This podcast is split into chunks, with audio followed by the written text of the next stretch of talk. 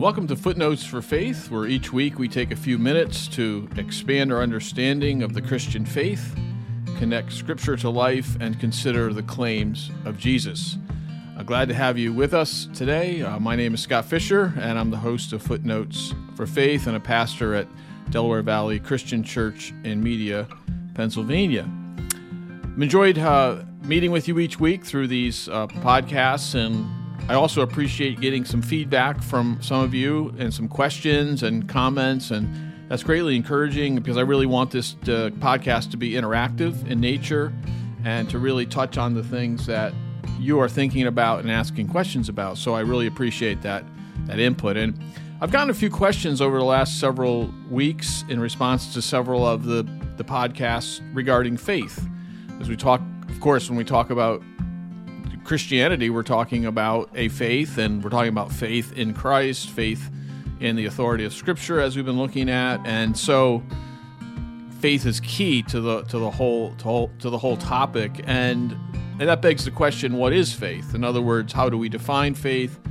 How do we view faith? Faith is one of those terms that many people use and and might use in different ways, and there's definitely different ways and understandings of the term faith. So I just want to read a couple questions that I got that I would suspect are representative of some of the questions that that you might have as well and that are important to talk about. So this question came from one listener and the question was this, what is faith? What do people think of when they hear faith? How is biblical faith different from blind faith? What is the role of faith or what is the role, I'm sorry, of reason in faith? Ought we strive for reasonable faith if there is such a thing? Great questions about what is the nature of faith. And then someone else, another listener, wrote this I am confused too as to why we need evidence for faith. Why do people try to prove God exists? If it is a matter of faith, then there is no need for proof. In fact, proof takes away from faith, according to this listener. So, these are several questions that I've received that I, I want to take some time to talk about about faith and how I understand the Bible to teach the nature of faith, what is the importance of faith, and then how does faith actually function. And so I want to take that time today in this podcast to talk about that. There's several different directions that we can go with this topic, and of course, we're not going to be able to cover this exhaustively. And as I've said before with this podcast, my goal is to kind of whet your appetite for investigating these questions further and certainly welcome you to ask more questions and ask me specific areas that you'd like to probe into. But in, in the big picture, I just want to do a little bit of an overview and then share some pers- a personal story uh, profile of, of of myself and someone else that I think will illustrate some of what I'm talking about. So, when we think about faith and we think about, especially related to the question about a reasonable faith and evidence, faith, according to Scripture, is is not a blind faith. I'll say that first of all. Meaning, if by blind faith we mean that it is, as one person humorously said one time, believing what we know really isn't true. That's not biblical faith. It's not fairy tales and fantasy and just against all odds, believing what we really deep down in our hearts know can't be true. That's not really biblical faith. Now, I, I realize some skeptics see Christian faith or faith in God that way, but that's not really the way the Bible portrays it. So it is a substantive faith and it is a reasonable faith, as I've mentioned before. It's a faith that is based on evidence. And the other um, listener asks, you know, why do some people need evidence? And so I want to address that as well. And so I think the, the biggest way to start this topic is to talk about what theologians differentiate in terms of what's called general revelation, which is what we see in creation, and special revelation, which we see in the giving of the of the scriptures, inspiration of the scriptures, the Bible, specific information about God that's found there, and also in the miracles of Jesus, for example. And so when it comes to general revelation, that is really the the understanding that creation itself, it tells us this in Psalm 19 for example, that creation itself is evidence for God. In fact, creation itself speaks of the reality of a creator. Now, sometimes you've heard about perhaps the idea of where there is a design evidenced in creation, there is a designer. And so, from a scriptural perspective, from a biblical perspective, there there is evidence, and it, that evidence is revealed through creation. Romans chapter one speaks about that. That the natural conclusion to which humans should arrive is that there is a creator, and that we can even understand something about his nature through the creation, the power, the the beauty, the the attributes as we look at and look at nature. And I believe the the one listener talking about faith as not being needing evidence is is really speaking of that reality. But even that reality that we naturally would see that there is a God is something that God has provided us evidence for. But then there's another kind of revelation, and that's what is often called special revelation. That's more specific and it's more in areas in which, underneath the overall evidence of God's creation, it would have more to do with things that we could not necessarily discern just through looking at creation. There are aspects of God's character, there are aspects of God's will that are not just simply revealed through the external creation. And I should mention as well that in terms of creation, there's also in Romans, it talks about our internal moral compass that is also an evidence of God's existence because humanity, no matter where we live in the world, has a sense of morality. And so these are all things. But in terms of special revelation, these are things that are have to be revealed to us directly by God. Let me let me share a paragraph that I that I wrote that I think describes this. Denying God exists, denying that God exists is contrary to evidence that is seen through creation, according to Romans 1 18 and following. Denying that God exists is contrary to evidence through the creation according to Romans 1:18. In terms of but and on the other hand, so that's general general revelation. On the other hand, in terms of believing that a Palestinian Jewish man living in an outpost of the Roman Empire is God in human flesh calls for some evidentiary miracles, teachings, etc. The resurrection is the ultimate proof that Jesus is who he said he is. Faith is more than that. In other words, it's more than evidence for sure, but it is not less than that in terms of being rooted in actual historical reality. If Jesus did not rise, the Christian faith has no foundation, and that is Paul, the Apostle Paul's teaching in 1 Corinthians 15.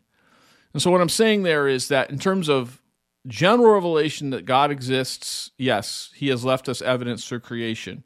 But in terms of actually understanding what it what it takes to have a relationship with this this God according to Scripture, that is revealed through Scripture and in the person of Christ, for whom we have evidence that is given to us that we might have confidence that Christ is who he said he is. And that's the way the New Testament is constructed to show forth in the Gospels the life of Christ, the miracles that he performed, and his resurrection as proof of his the reality of his claim to be the Son of God and the Savior there's another aspect to, to faith that we find in Scripture, and that is that sometimes we think of faith as an intellectual assent. In other words, there's a sense in which Scripture says faith can be merely intellectual assent in the sense of we can we can say we believe something, but it doesn't necessarily change us or necessarily be something that we commit ourselves to.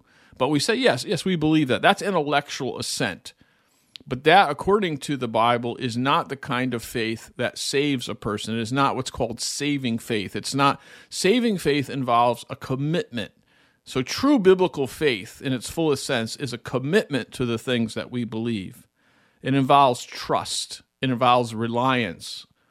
And uh, I heard an illustration a number of years ago of that, in which somebody said, Think of it this way say you went up to the Niagara Falls and there was somebody who was a, a tightrope walker and was able to uh, walk across a rope on, on a rope across the Niagara Falls with an empty wheelbarrow. And you watched him go across the Niagara Falls and come back on this rope an, with an empty wheelbarrow. And then he says to the crowd, How many of you think that I could carry a person across the Niagara Falls in this empty wheelbarrow? And say, let's say a number of people put their hands up and they say, Yes, we believe that you could do that. And then he says, Okay, who would like to get in the wheelbarrow? So the difference between intellectual assent is saying, yeah, I, I, believe that, that that you could take someone in that wheelbarrow across Niagara Falls, but trust in the biblical sense, that the faith as a commitment in the biblical sense is is evidenced by the person who's actually willing to get in the wheelbarrow. And that's kind of the difference between intellectual assent, I believe these facts, and actual trust and commitment. And so biblical faith in its fullest sense involves this this commitment uh, to uh, in in, in the Christian faith to surrendering and accepting and relying on Christ for salvation. I wanted to just illustrate the different ways that that people can come to faith in terms of evidence or not evidence or not needing evidence in the in the lives of of myself and my older brother Barrett. I have an older brother who's uh, three years older than me, and I was the first one in, in our family to come to faith in Christ. And my spiritual journey, from the time I was very, very young, I, even though I grew up in a non religious home, I always had a very strong sense of God in my life. I always, always had a strong sense of an awareness that I felt that there was a God, that the creation around me spoke of that. And I, I couldn't really identify that or verbalize it, or we didn't really live in a family where we talked about God, but I always had a strong sense and a, and a, and a yearning, really deep down, to to understand faith and understand how I could know God. I, I wasn't particularly needing much proof beyond what I was seeing in, in the creation. And so when I heard and understood the gospel about Jesus, that special revelation of what Christ had done for me, it was a fairly, from a human perspective, a fairly simple step for me to receive Christ. Now, I, I, I believe that God has been working all of that, but that was my journey. And then after I came to know Christ, after I accepted Christ into my life, it was then that I began to have more intellectual challenges. I began to encounter skepticism and various different ways that people would understand the Bible or critics of the Bible or critics of Christian faith. So it was after that that I began to have to really do some heavy work for myself in terms of what's called apologetics, uh, studying the defenses of the Christian faith, and sort of shoring up my intellectual understanding of Christianity and how to handle some of the objections to Christian faith. So that was my journey. So in my in, in that sense, I was I, I resonate with the, uh, the the listener who wrote and said, you know, why do we need evidence for faith? Isn't what we see around us enough? And then there's a sense in which that's true. It it is according to according to what God says. But but that second part of that step of understanding who Jesus is obviously comes through special revelation. But it is true that creation uh, speaks of God, and and for many people that that may be enough. But but with my older brother Barrett, his path was a bit different. And so when I uh, became a Christian and began to talk to him about Christianity, uh, his particular frame of thinking and his particular it could be some of it's just personality and life experience, and you know he was quite skeptical of Christianity, and his his process was much more of investigation before he became a Christian. And so when I began to share about Christ, he would ask me a lot of questions about about the Bible, and there were a lot of things I didn't really at that point even know how to respond to. But um, but he would ask me a lot of questions about about my faith, and and I would attempt to answer them as best I could. I would, so, you know, give him books to read uh, that I thought might be helpful, and he was willing to read those. And um, and ultimately, for him, for my for my older brother, when he was doing his graduate work uh, at, at the at a university, working for his doctorate, he uh, began to attend a church in the area. And when he first started going to this church, he was not a Christian, but he was attending a class which was sort of explaining basic Christianity. And so he would attend his class on Sunday mornings and he would. um, ask. You know, he would listen and sometimes ask questions, and and he was investigating. He was questioning. He was he was trying to find out about the evidence for to support the claims of Christ and the claims of Scripture. And and I know that over a period of time he attended that church, and then a couple that had befriended him in that church had him over for lunch one day after church, and they sort of asked him, you know, what what what more is there for us to answer? Because we kind of sense we've answered a lot of the the basic questions about Christianity, and is there anything holding you back? And and it was at that time that he realized that really it just became at that point for him a question of of committing his himself to Christ. That he had come to a place where he believed that the evidence that he had seen, the preponderance of the evidence to support the Christian faith and who Jesus was, was strong enough that it really became a matter of his will. And that's where, you know, in a sense, it was he he believed that the person could get someone in a wheelbarrow across Niagara Falls, but he needed to get in the wheelbarrow. And so that's where his intellectual assent had to become a matter of, of trust. And that's when he trusted Christ. And of course, that you know brought great joy to to my life and and has brought us we were always very close as brothers uh, emotionally but it brought us very close spiritually and so he and I have shared that um, Christian faith for many years together. But, you know, this is an example of two brothers who grew up in the same type of home, but by nature of their temperaments and personalities and the way that perhaps look at life, the way their brains work, one, my me, I came kind of more through a, a route of just having a sort of an intuitive sense of God, and my brother came more through the intellectual path of evidence, but either way, we both came to Christ. And you may see yourself in one of those two. In, in one of us, you know, you might see yourself more in, more in my own journey, or you might see yourself more in my brother's journey.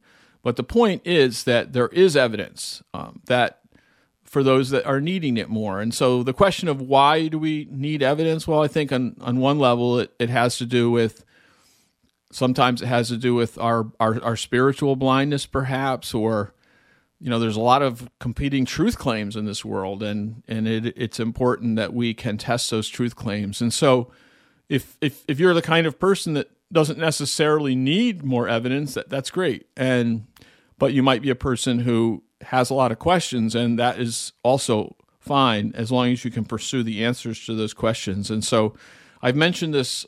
Uh, there's many good resources out there to help if you're a person that's looking for more evidence, um, or just you want to support your own Christian faith. And that is a book called Evidence That Demands a Verdict by Josh McDowell. It's available on Amazon and other places, and it's been updated recently. And it's a it's a really a good basic understanding of the defenses of the Christian faith. All right, well, that's a lot to digest. And uh, in each episode, I try to give us uh, some things to think about and to process. I'd be glad for you to ask me more questions. Hopefully, this has been helpful. I want to give a little shout out today to the producer of our podcast, and his name is also Scott Fisher. He is our he is my son, our son, Scott Fisher Jr., and uh, he owns a company, uh, Fisher Media Incorporated, and he is the great producer of this program, and I want to give him a, a shout out. And so, anyway, thanks again for listening. And if you enjoy Footnotes for Faith, uh, please take a second to leave a five star rating on whatever platform you listen to the show on. Whether it's Apple, Podcast, Spotify, your feedback helps us reach more people and continue to improve the show. And as always, you can email feedback, questions, or suggestions for future episodes directly to footnotespod at visitdvcc.org. Footnotespod at visitdvcc.org. Thanks again for being with us, and we'll catch you on the next episode.